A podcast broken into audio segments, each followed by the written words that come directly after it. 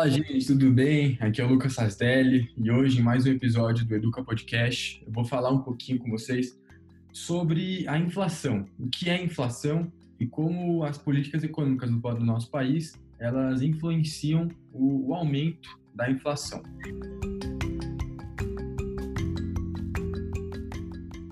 Eu vou tentar explicar para vocês, da, tentar explicar da maneira mais prática, mais simples possível, para que todos consigam entender. Então vamos lá, para começar contextualizando, vamos começar falando o, o que é a inflação. A inflação ela é o aumento generalizado dos preços. Vamos supor, é, aí, vocês, aí vocês perguntam, poxa, se o, o preço do arroz ele fica mais caro, isso pode ser considerado uma inflação, Lucas? Não. Por quê? Porque para ser considerado uma inflação, deve, é, deve ocorrer um aumento de forma geral. E esse aumento, de forma generalizada, vai diminuir o poder de compra do nosso dinheiro. Vamos dar um exemplo aqui. Porque a gente guarda 100 reais por um ano. A gente deixa 100 reais guardados por um ano.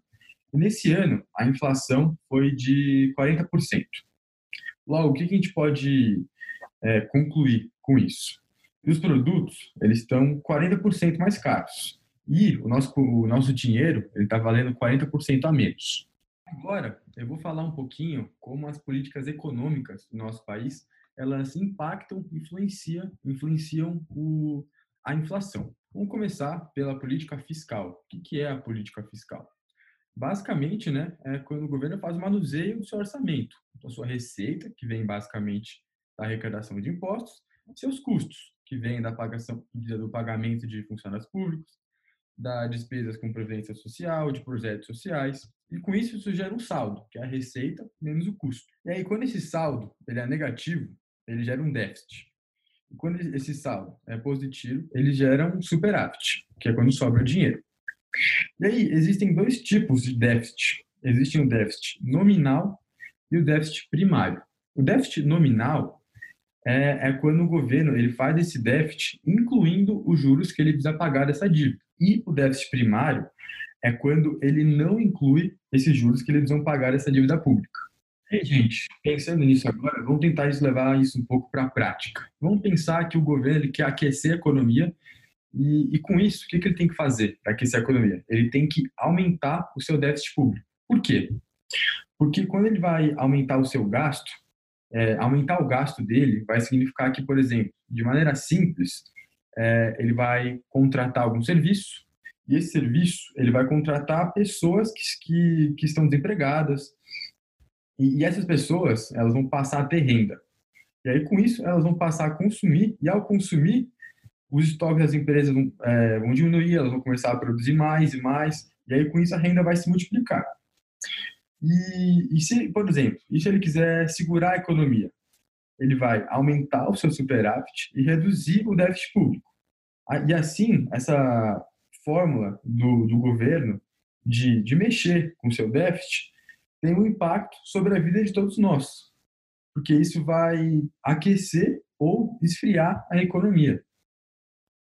Então, gente, é, agora vamos falar sobre política, política cambial. O que, que, que é a política cambial? Hum, Para tornar isso mais fácil, vamos, por exemplo, pegar o, o, dólar, que é uma moeda muito famosa. Como que, que, que decide o preço do dólar? Quem decide o preço do dólar é a lei da oferta e da demanda. Por exemplo, se aqui no Brasil tem muita gente querendo comprar dólar, e aí eu tenho uma, uma, uma demanda maior por essa moeda. Eu vou parar para pensar. Nesse caso, há uma demanda maior por dólar e uma oferta maior por dólar. E o que, que, isso, vai significar? Isso significa que o preço do dólar ele vai subir porque a demanda está grande. E o preço, o preço do dólar ele vai cair porque a sua oferta está grande. Agora vamos entender por que, que, que isso é importante e qual que é o papel do Banco Central nessa história. Por exemplo, vamos dar um exemplo aqui prático, seu computador, seu computador e seu celular. O seu computador seu celular, ele é dolarizado, ou seja, é, suas peças, tudo, ele foi, foram feitas fora do Brasil. Assim, se, se o dólar subir, subir o, o preço do seu computador também vai subir. E assim, é, por exemplo, é, os insumos, é, não só do computador, por exemplo, é, de remédio, os insumos do remédio, vem de fora. E assim, com a, a alta do dólar, vai aumentar os insumos do remédio e, portanto, o preço do remédio vai aumentar. Em outras palavras, se o dólar sobe em relação ao real, o preço das coisas aqui no Brasil também vai subir. E aí que entra o papel do Banco Central, que é para conter essa inflação. E o que, que ele vai fazer? Ele vai né, para, as, para essas institui institu instituições financeiras que vendem dólar, é, ou seja, que aí eles, eles vão para essa instituição financeira e o que eles fazem? Eles ofertam dólar. Com, com qual objetivo que eles fazem isso? Eles fazem isso com o intuito de equilibrar a lei da oferta e da demanda. E com isso, eles conseguem conter um pouco o preço do dólar. E isso, isso que eles fazem é chamado de política cambial. Por fim, gente, vamos falar da política monetária.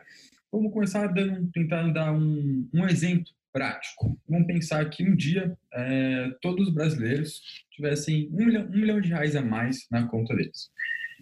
E aí também vamos pensar no João, que é dono de uma padaria.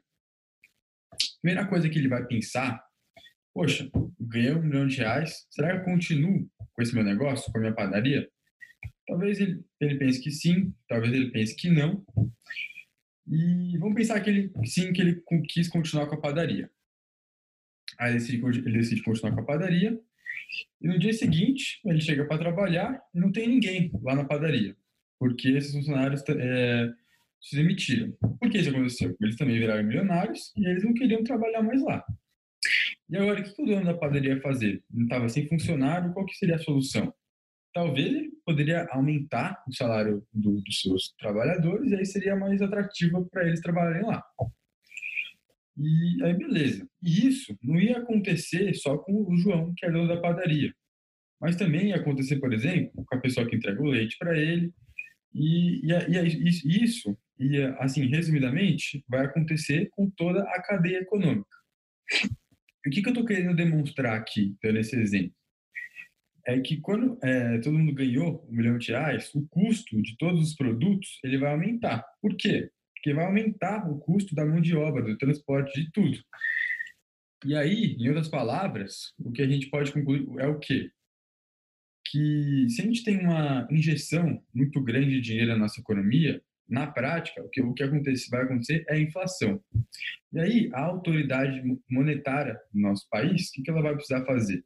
Ela vai precisar bolar estratégias para controlar tudo isso, para que não tenha uma inflação descontrolada.